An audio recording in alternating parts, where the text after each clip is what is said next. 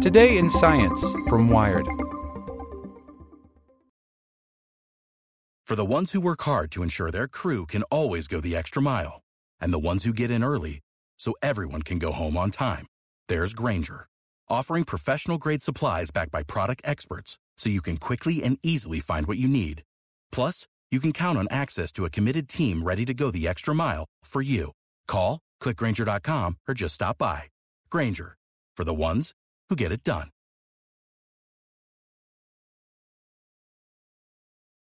Want to learn how you can make smarter decisions with your money? Well, I've got the podcast for you. I'm Sean Pyles, and I host NerdWallet's Smart Money Podcast.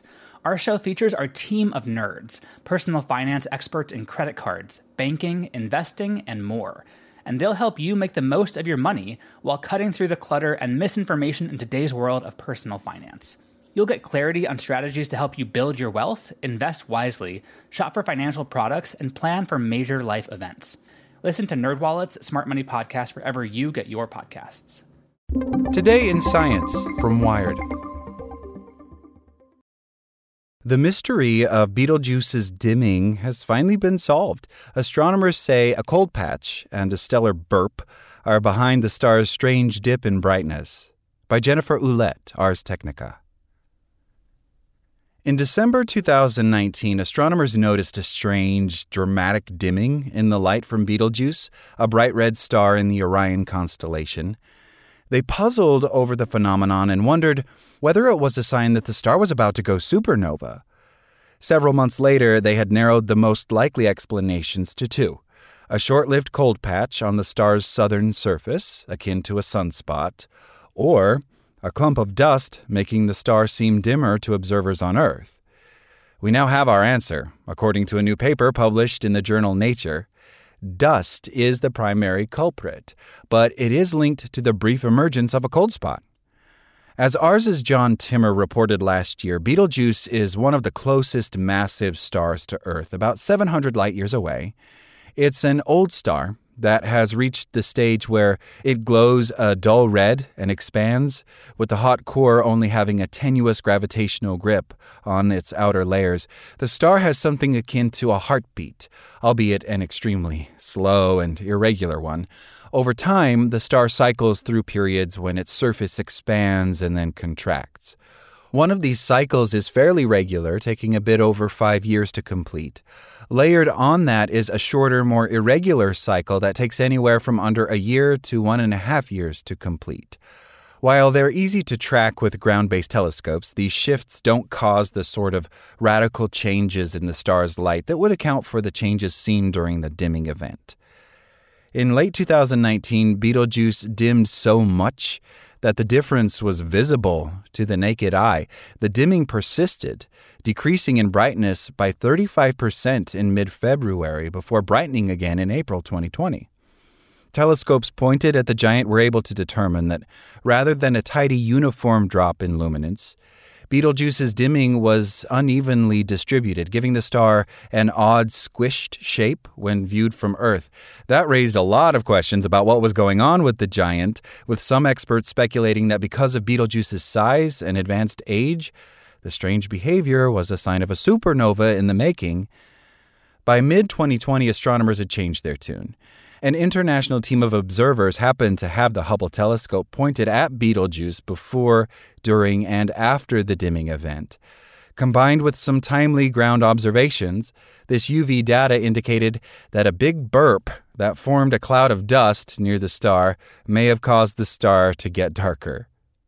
With Hubble, we could see the material that left the star's surface and moved out through the atmosphere before the dust formed that caused the star to appear dim, said Andrea Dupree, an astronomer at the Harvard Smithsonian Center for Astrophysics, who made those observations. She is also a co author on the new paper. The findings last year showed that an outer layer of the star called the photosphere had begun unevenly accelerating outward right before Betelgeuse began to dim. At its peak, the photosphere was moving at around 7 kilometers per second, reversing the outward push as the dimming of the star became more dramatic. Dupree and her colleagues suggested that as the star expanded in one of its usual cycles, a portion of the surface accelerated much more rapidly thanks to a convection cell that had traveled from the interior of the star to its surface. Those two events combined pushed out sufficient material far enough from the star that it cooled down, forming stardust. That dust could account for the dimming. The New Nature paper expands on those earlier observations due to images captured by the European Southern Observatories, or ESO, Very Large Telescope, or VLT, in January and March 2020. For once, we were seeing the appearance of a star changing in real time on a scale of weeks, said co author Miguel Montargès from the Observatoire de Paris, France, and KU Leuven, Belgium. Those images, combined with earlier observations in January and December 2019, allowed astronomers to directly witness the stardust formation, matching the observations of Dupree and her colleagues last year. The ESO team concluded that a gas bubble was ejected and pushed further out by the star's outward propulsion.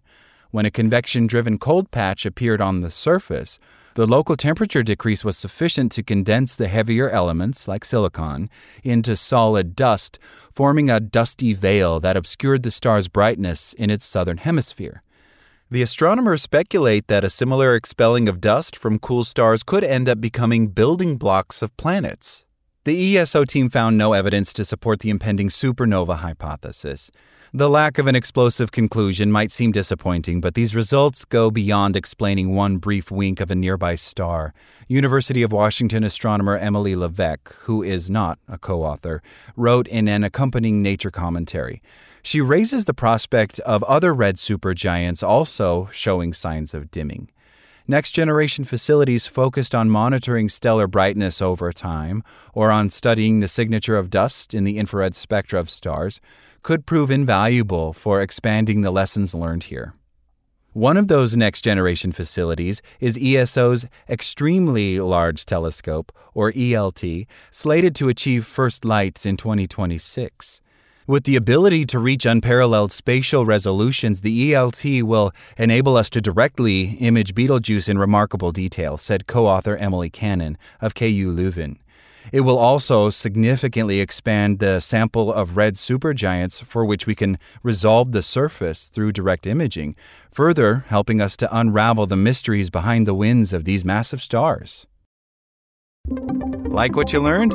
Subscribe everywhere you listen to podcasts and get more science news at wired.com/science.